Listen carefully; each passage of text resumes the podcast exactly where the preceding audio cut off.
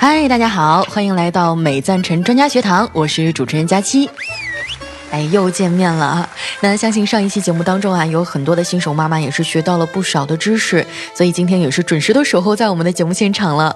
呃，那今天呢，我们也是呃，依然是非常荣幸的邀请到了上海交通大学医学院附属新华医院儿童与青少年保健科主任医师尚医师来到我们的现场。嗯，哎哎，主持人好，正在收听节目的各位妈妈们，大家好。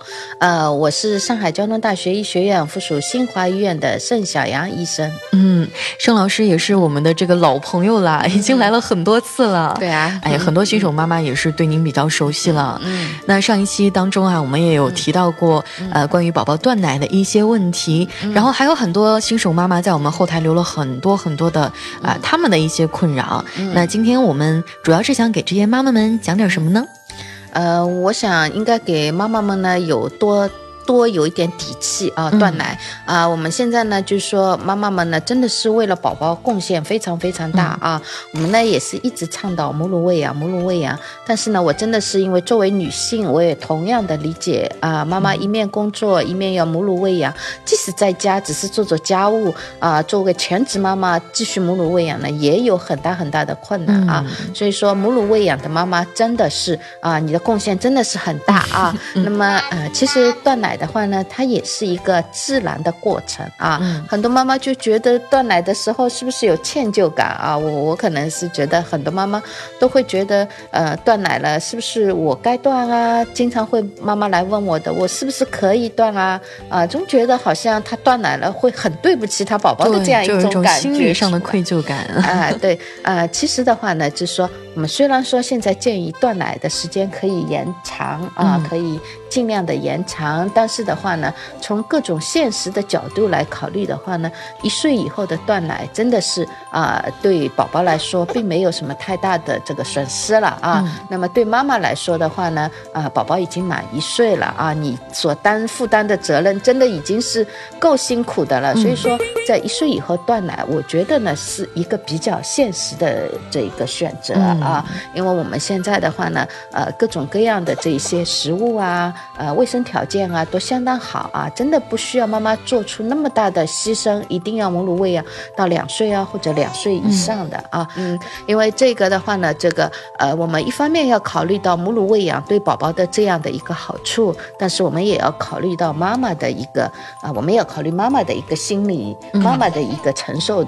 程度的啊，所以因为有各种各样的因素来啊，所以说我们万一需要啊提前一点断奶的话呢，妈妈也不要太歉疚了啊。嗯呃，那在上期节目当中啊，我们也探讨了很多的问题，比如说像宝宝断奶以后啊，呃，会容易生病，呃，包括这个呃断奶的一些有没有什么的小妙招啊，小的一些方式。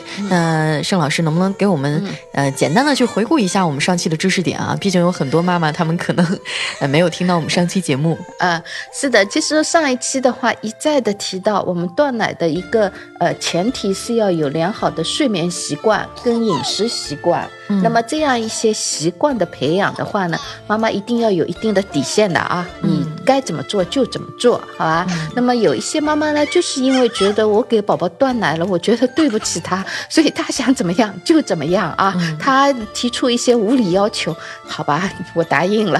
其实这个对宝宝并不是个好事啊，所以说不需要这样啊，不能这样。嗯，也就是说，这宝宝断奶，他有一段时间他就是爱生病哈。那这样的一个频率，基本上在什么什么频率以内是正常的呢？呃，其实就是说，我们一到三岁的宝宝，一年生病平均八次。啊，那快看看你的宝宝有没有超额完成任务。呃，我身边会有一些这个同龄的女孩，刚刚做了妈妈，然后三天两头就往医院跑，呃，基本上有的就一个月跑一趟。他们会有这样的一个疑问：为什么这个孩子会在这个一到三岁之间就特别容易生病呢？呃，这个的跟宝宝的一个免疫系统没有成熟是相关的啊。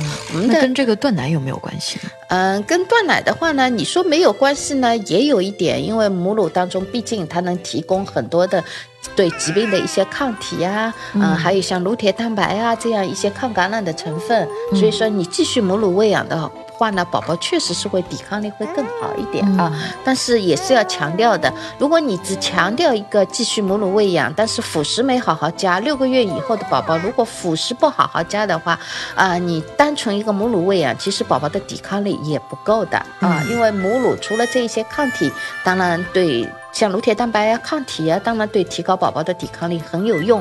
但是的话呢，我们其他的一些营养素，比如说铁啊、锌啊这些营养素，对我们的免疫功能也很重要。但这些铁啊、锌的话呢，它其实呃母乳当中是很少很少的，它的来源就是我们的辅食啊。所以说一定是要辅食吃好啊。小朋友如果睡眠习惯培养好了，然后辅食也吃的好好的，那么断奶真的不是一个难题。嗯。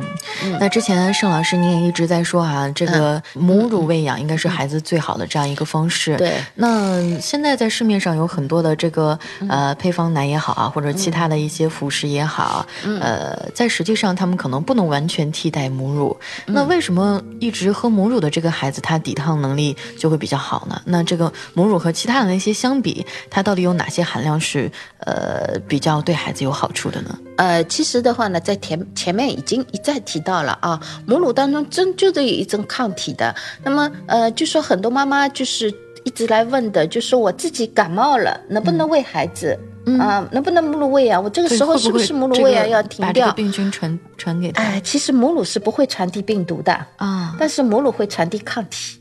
也就是说，我感冒，你妈妈感冒了以后呢，你马上体内会产生针对你这一次感冒的这样一个抗体，这样一个感冒病毒的抗体。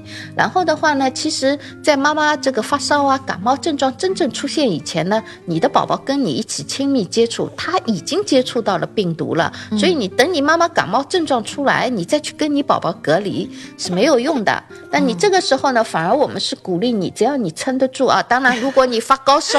三十九度，你难受的不得了，根本就没有这个精神喂奶了，那就那就可以，还是以妈妈的身体为重啊。妈妈能够能够那个耐受的话呢，我们是建议继续母乳喂养的，因为通过母乳，宝宝会马上获得就是针对这一次感冒的抗体，所以说。这个感冒的时候呢，应该继续母乳喂养啊，这也就说明我们母乳真的是对提高宝宝的抵抗力呢是非常重要的。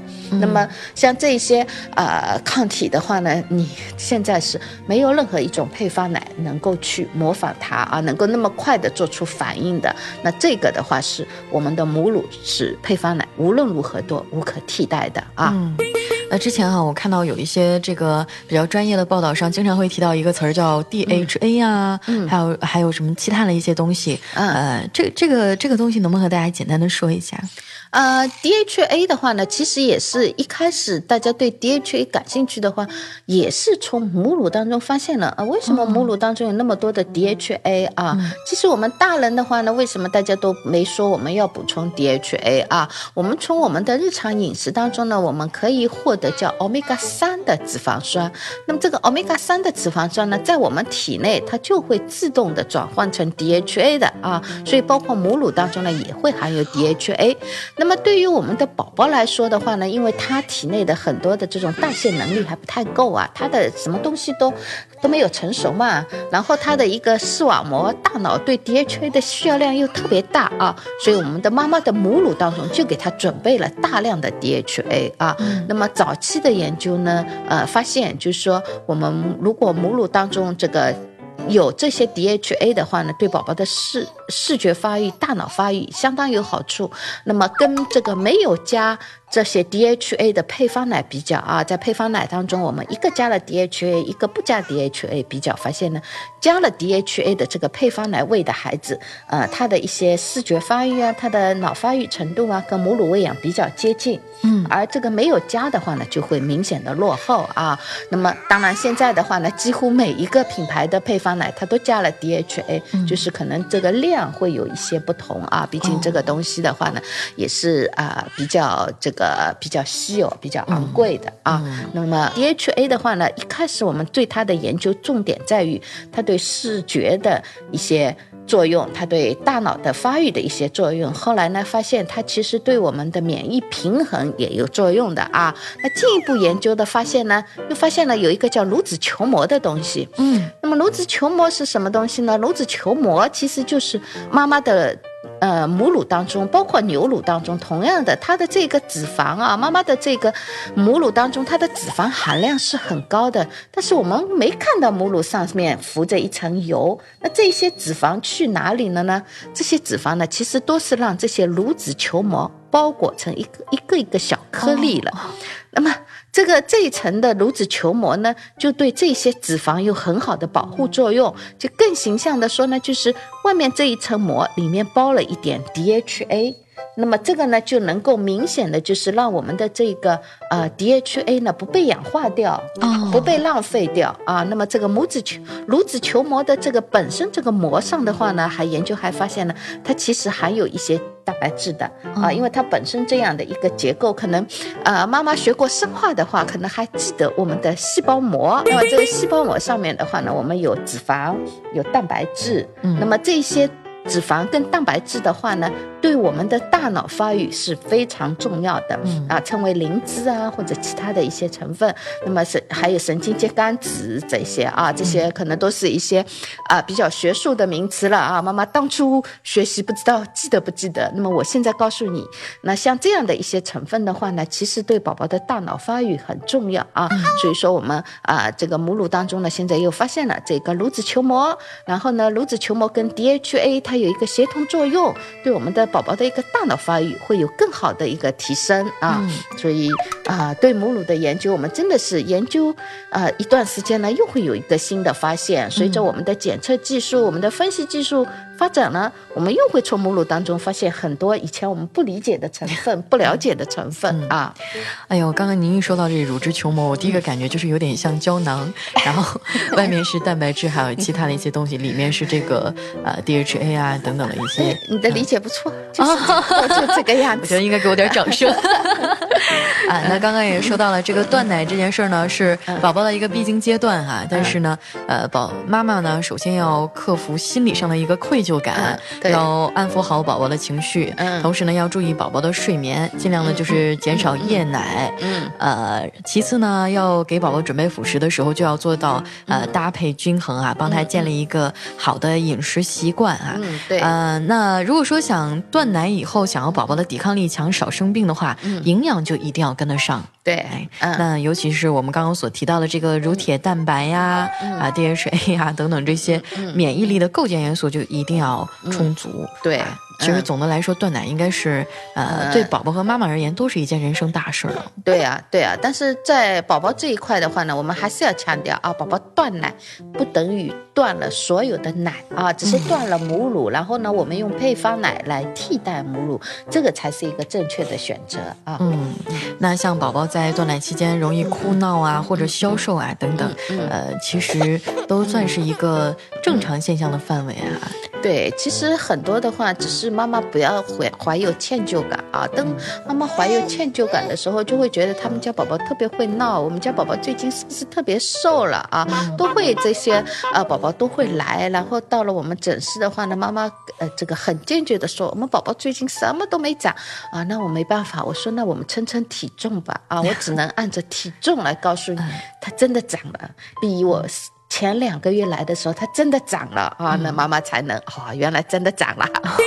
主要是他的情感因素占很多，都是心头肉嘛。对，哎，那一般情况下，像宝宝这个呃长身体的话，一一般一个月会长多少呢？是正常的。一般的话呢，在宝宝满了六个月以后，一直到两周岁啊，它基本上一个月长零点二公斤。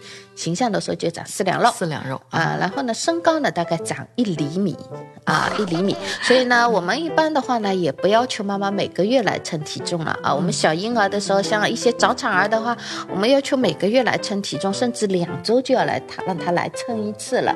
但是当你宝宝已经是那个啊比较稳呃六个月了，一岁了，那我就要求两三个月再来一次啊啊！真的，你如果对宝宝的生长有疑虑的话呢，就来找我们儿保医生。我们会给你看啊，从长期的看宝宝的生长趋势正常不正常啊。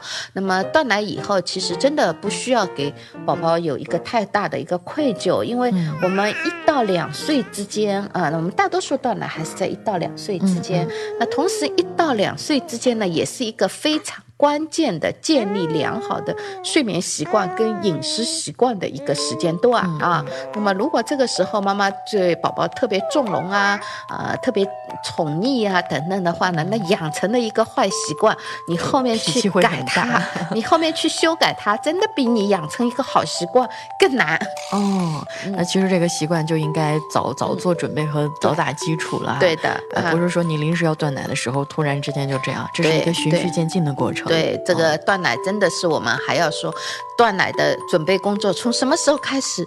从喂奶开始哦，也就是刚开始喂奶的时候，你就要为以后做打算了。对啊，呃，这个慢慢的去让他接受这个过程啊。对，慢慢的就是说，我们建立一个很好的这样一个母乳的母乳喂养的这样一个模式啊，就是说白天多喂，晚上少喂啊。然后的话呢，然后到了六个月左右的话呢，那么我们就要逐渐的把辅食引入啊，能够很好的吃辅食。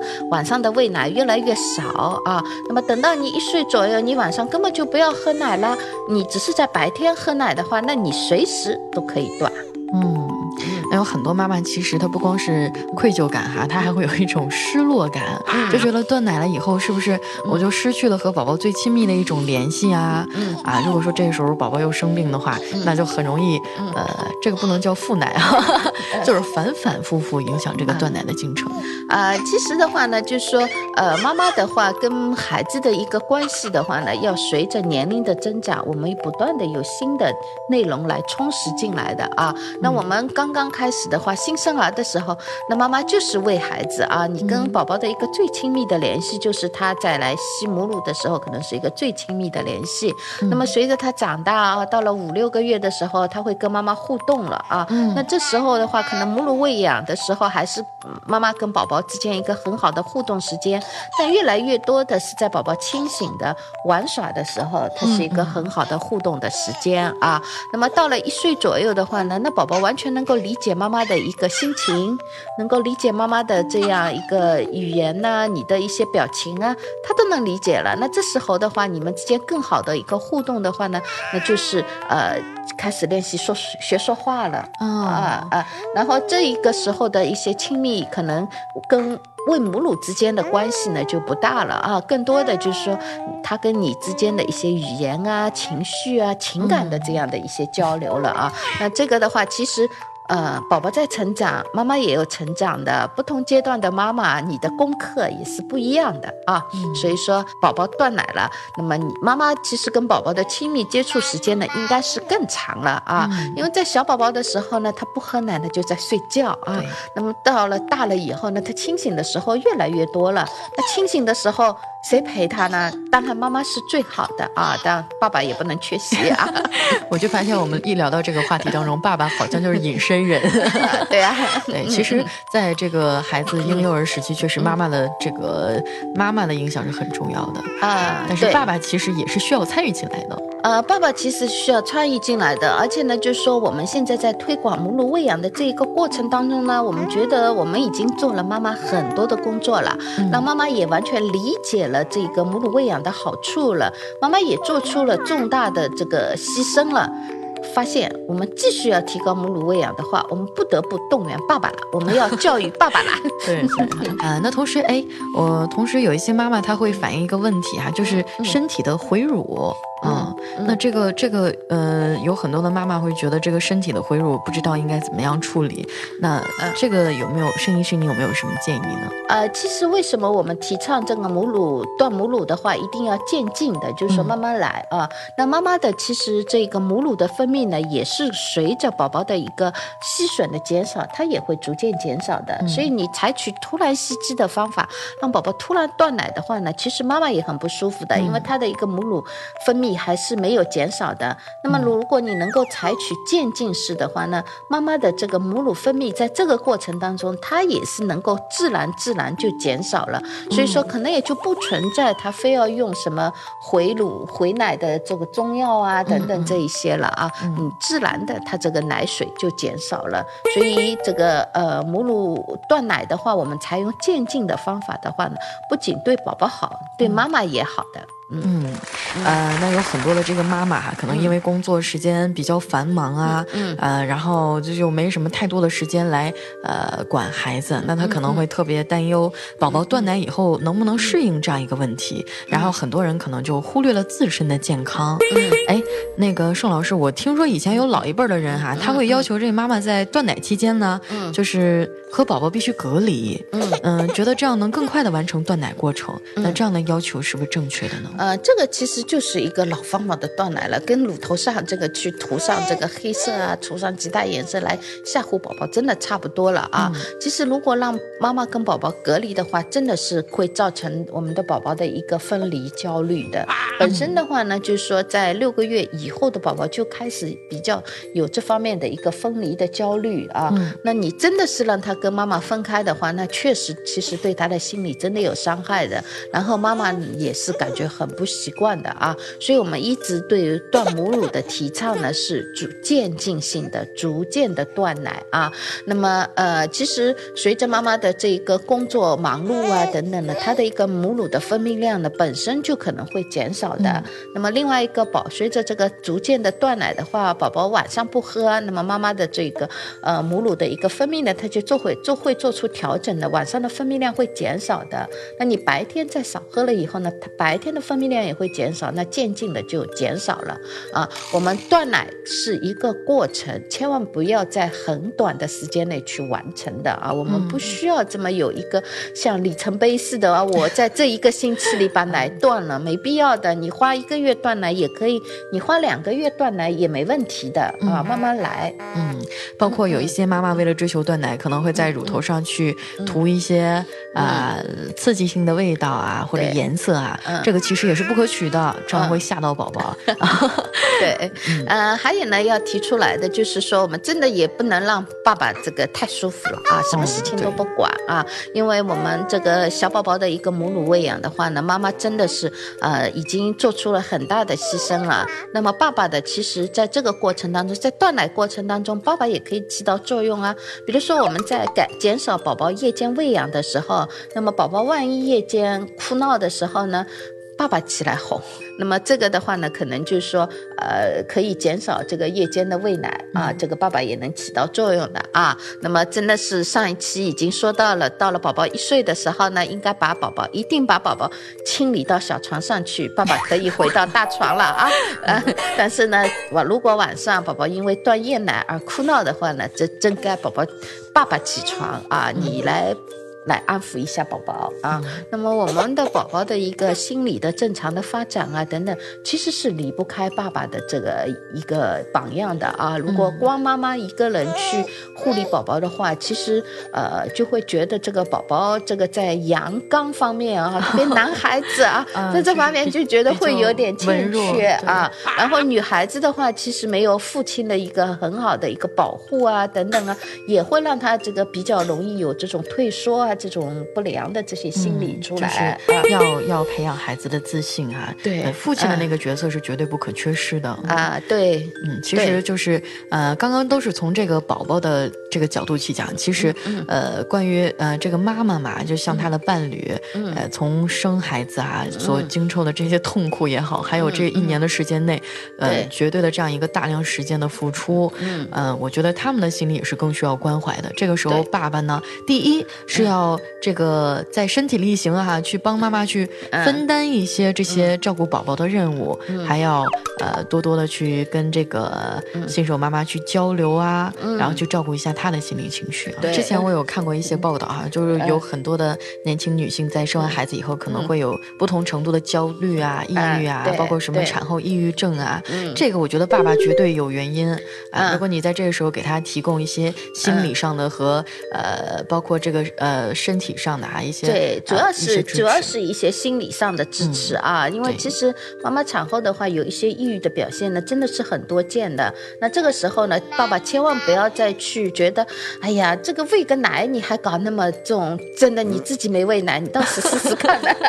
真的应该搞一个什么样的测试，让爸爸们感受一下啊。，所以更多的就是请爸爸们做出一些呃支持啊，你从言语上的支持这一些的话呢，就是理解妈妈啊，安慰妈妈，呃，这个宝宝的生长蛮好，这些呃这个呃对对这个宝妈妈的一个母乳呢喂养呢做出一些支持啊。其实说实话，如果妈妈是母乳喂养的话，宝妈爸爸们真的是省心多了，否则半夜泡奶起来谁呀、哎，我有两个同事，就是做爸爸头一年，整个人什么时候看到他都是满眼红血丝。对呀、如果不是母乳喂养的话，那么晚上起床这个泡奶粉的话，就是爸爸的任务了，自 己看着爸爸。你也不能光说爸爸没有支持，最起码爸爸在买奶粉去赚奶粉钱的时候，还是出很多力的啊。呃，就是，但是我们不希望爸爸这个赚的钱用来买奶粉啊，我们希望呢，爸爸给妈妈更多的支持。那么这样的话呢，不仅对宝宝好，对妈妈也好，对家庭也好啊。嗯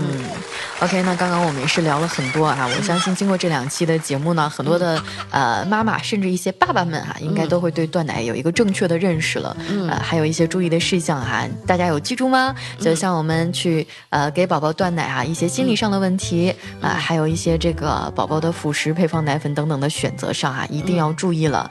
那爸爸这个时候如果喂奶你实在是出不上力，那最起码在选择配方奶粉上啊，一定要去细心的去帮妈妈去甄选啊，比较适合宝宝的。那刚刚我们老师也提到过哈、呃，选这个配方奶粉要关注几个比较重要的营养元素，像呃乳铁蛋白，还有什么呢？老师补充一下。啊，乳脂球膜啦，嗯 DHA 啊、啊，这些新名堂的话，真的还是不断出现的啊。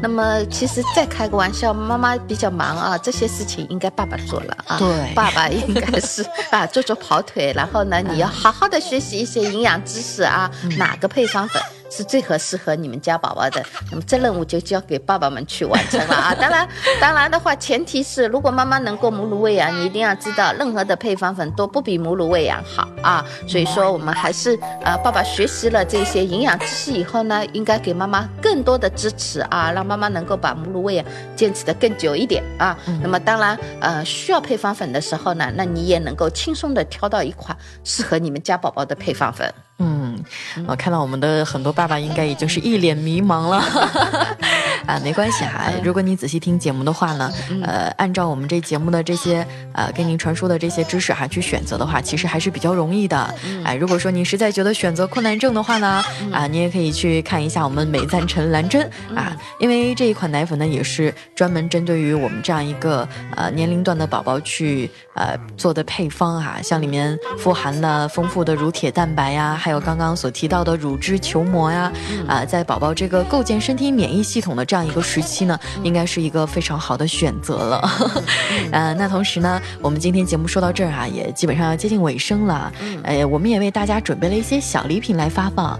那我们的盛医师给大家出个问题吧，好不好？嗯嗯，呃，那么我的问题是，世界卫生组织啊、推荐的，我们母乳喂养可以持续到什么时间呢？嗯，OK，那刚刚这个问题，其实我觉得特别 简单哈、只要您听我们前面的节目呢，第一时间啊，把你知道的正确答案发送到我们节目下方的留言区，然后呢，我们会从中抽取两位朋友哈、一位呢将会获得喜马拉雅的小雅音箱，哎，这个音箱当中呢是关联平台上所有的节目的哈、包括一些啊、母婴知识啊，很多很多的一些啊、课程啊等等啊，都是可以通过小雅音箱来啊、播放的。那还有我们价值五百元的喜卡，你呃喜点卡，你也可以用它来购买课程。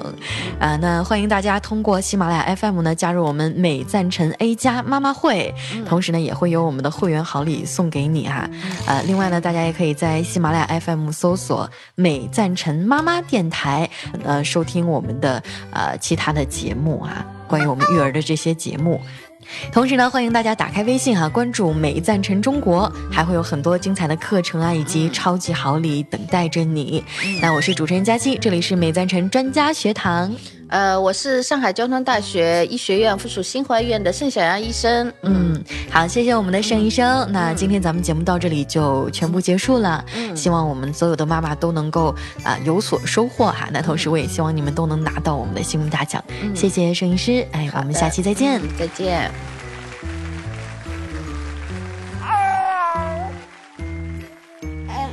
妈妈。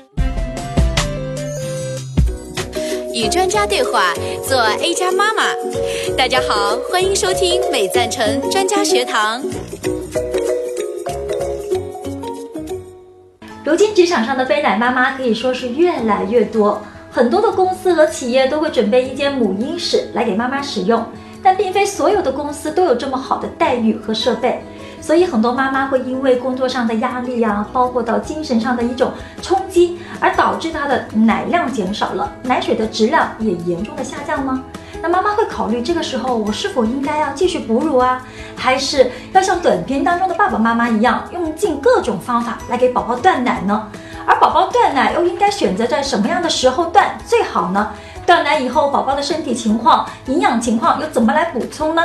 那这些情况啊，都是困扰着很多职场妈妈。所以今天我们非常荣幸，我们请到了上海交通大学医学院附属新华医院儿童与青少年保健科的主任医师盛小阳教授，在现场当中给大家一起来解答。那通过呢教授的专业知识，来为所有的职场妈妈们科学断奶，让我们断得更加的轻松，更加的科学。盛教授您好，你好，主持人好，嗯大家好，呃，很高兴来到这里。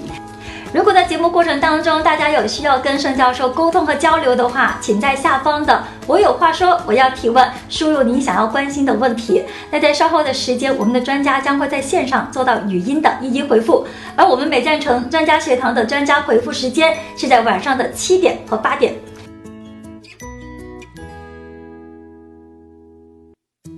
好了，还是刚才那个话题啊，很多妈妈就是，哎呀，我这个开始工作了，半年回到职场以后，呃，工作身体上的适应，包括到心理上的压力，都会导致奶量在不断的减少。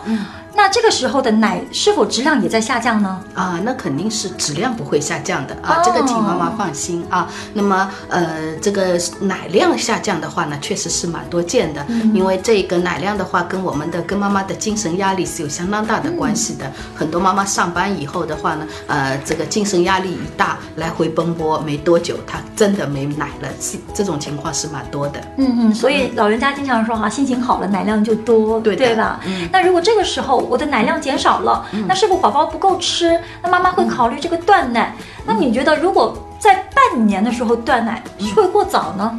呃，半年断奶确实早了一点了啊。嗯、妈妈回到职场的话呢，其实也是因为各种各样的原因的啊。嗯那么回到职场，可能也是有的是无奈之选，也有的也是为了自己的事业啊、妈妈的自己的一个事业嗯生活啊、生活啊等等啊。那么半年左右就断奶的话呢，确实是早了一点，所以呢，我还是建议呢，妈妈尽量的啊继续母乳喂养。那么母乳实在不够的话呢，我们可以用配方奶来做一定的替代的啊，因为这个呃，对于一岁以内的宝宝来说，呃，母乳或者配方奶其实要占到它营养的呃，起码要一半啊，这是很重要的。所以如果是母乳不够的话呢，我们是要添加配方奶的。对那么我们希望妈妈呢能够尽量的母乳喂养啊，能够坚持到一岁啊。现在其实很多都提倡，其实母乳喂养应该喂到两岁甚至更久啊啊，所以说呃能够坚持尽量坚持。对，到坚持到一岁是妈妈们可能对于宝宝的身体健康的考量，包括妈妈以后断奶自己这种断奶的情况也会更好，对吧？对对那如果坚持到一岁的情况底下，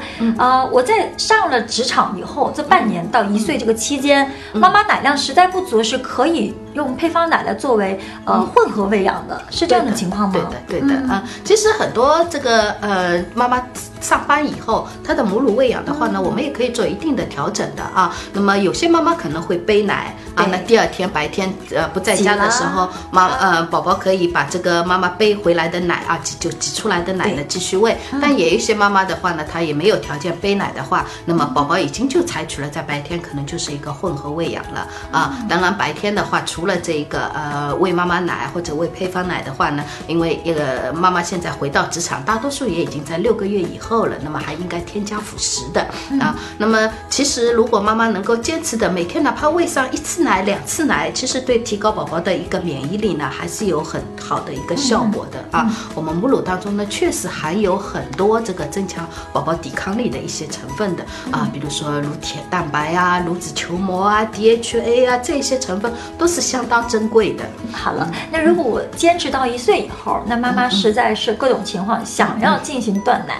那老人家以前经常会说哈，包括我断奶的时候，他们说，哎呀，这个夏天的天气热，不要断，容易生病。然后这个冬天天气太冷，宝宝这个一闹的话，哭哭闹闹又容易生病。那是否这个断奶在季节上有这么讲究吗？呃，其实现在随着我们的生活水平的提高，卫生水平的提高，在冬天、夏天这个生病明显增加的话，比以前要好多了啊，不像以前会那么明显啊。那当然的话，有的时候正好这个你在夏季断奶了，宝宝呢又来个拉肚子了，这样让老人家这个好像经常看到的 情况。对对对对，那其实应该来说啊，确实夏天的话呢，我们这一些这个拉肚子啊会多见一点。那么在这种情况下的话呢，我们确实是建议啊，我这个断奶的时间呢可以往后推迟一点啊。其实我们断奶的时间的一个选择的话呢，呃，季节不是一个重要的，但是宝宝的一个身体状况是非常重要的。如果宝宝正好是感觉不太好，有些生病啊或者有其他原因的情况下呢，我们希望能够尽量的推迟一点断奶啊，这个可能会更好一点。断奶的过程当中哈，妈妈会面临很多问题，就像刚刚短片一样，呃，各种的招数，嗯，对吧？比如说老人家把小孩抱走啦，对，然后又或者说在这个乳头上涂点这个涂点那个的呀，这是否说真的是这种做法，老人家觉得很见效的？那我们今天还在沿用吗？呃，其实这个现在已经很少听说妈妈会沿用这些方法来断奶了啊，呃，可能更多的就是说，就像片头说的，很多妈妈就是说不知不觉当中她就没奶了，就断了。那么其实我。我们也是建议用这样的一种方法来断奶的。很多的宝宝的断奶啊，就是在不知不觉中。这个呢，其实对宝宝、对妈妈双方都是非常好的一种选择啊。断奶是一个过程啊，不是说我这一周准备断奶了，就把这个事情啊全部断了，突然做完了，突然做了个决定啊，我们就决定。其实可以说，呃，我们从一开始给宝宝喂母乳的话，我们就会筹划着将来什么时候断奶啊，断奶的整个过程是怎样的，可能就很早。就要开始筹划了。那刚刚说到就是这种方法不建议哈，那什么样的方法更好呢？那么就是说，其实断奶真的是一个过程。那么这个过程的话呢，一般来说呢，我们还是建议啊，虽然说啊，是不是喂到两岁这一个可能根据妈妈的选择，但是最好能够喂到宝宝一岁以后。那么到宝宝一岁到两岁之间呢，其实在宝宝的养育过程当中呢，它很重要的一点就是养成各种好习惯，包括睡眠习惯啦、饮食习惯啦。妈妈可以把断奶作为宝宝的饮食习惯来一部分来进行规划的。当然，这个的话呢，跟他的睡眠习惯也相关的。呃，宝宝睡眠比较好，他的断奶就是比较容易的。不知道这个妈妈们是不是有这样的感觉？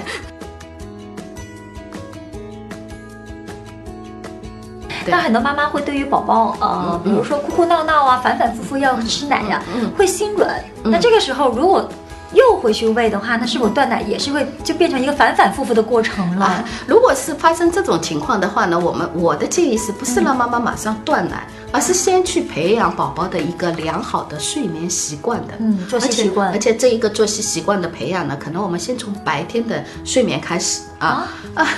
很多的妈妈就是说，白天如果是奶睡宝宝的话，那你这个宝宝是非常非常难断奶的哦。就白天是奶睡的宝宝就很难断。对，如果你这个，因为你白天他都要喝着奶睡觉，那半夜醒来他更要这样一个呃喝奶来作为他的安慰，所以我们就建议就是说啊，而且呢白天。呃，其实宝宝的一个睡眠并不是那么重要，我们更重要的是晚上的睡眠。所以说，我们需要向妈妈说明啊，白天宝宝少少睡一点。真的没事的啊。我们要养成宝宝不要喝着奶睡觉啊，然后呢，宝宝白天睡半小时，醒了就醒了，没必要再去哄他啊。我有些妈妈说我白天一觉一定要睡到一个多小时到两个小时才觉得够了。其实每个宝宝的睡眠时间真的有很大的差异的。那么白天的睡觉呢，只是宝宝大脑不成熟，他需要休息一下而已。所以他睡了半小时，醒了那就够了啊。等等他过了三四个小时，他又想睡了，再让他睡半小时就够了，没必要去哄。那么你如果能做到白天这样一个睡眠的习惯的培养呢，晚上就不难了。晚上不喝奶，那么你这个断奶也就不难了。呃，宝宝断奶以后，妈妈又有问题了，就是我哪怕成功断奶了，我发现宝宝这个体重啊好像下降了，看起来怎么比以前瘦了这么多？那是否就是这个断了奶以后营养不够啊？或者我应该怎么办呢？呃，确实这也是一个问题啊。那么其实的这个问题呢，刚跟刚才睡眠是一样的，因为你给宝宝断奶的话呢，一个睡眠习惯要培养好，饮食习惯也得培养好啊。如果宝宝的辅食添加很差的话，那你断奶了，他从哪来获得他的一个营养啊？对对吧？所以说，我们其实从六个月开始，我们就建议妈妈要一步一步的给宝宝添加好辅食啊，辅食跟奶量之间呢会有一个平衡。那么对于一岁以后的宝宝，那么奶呢，在他的总的饮食当中呢占了三分之一。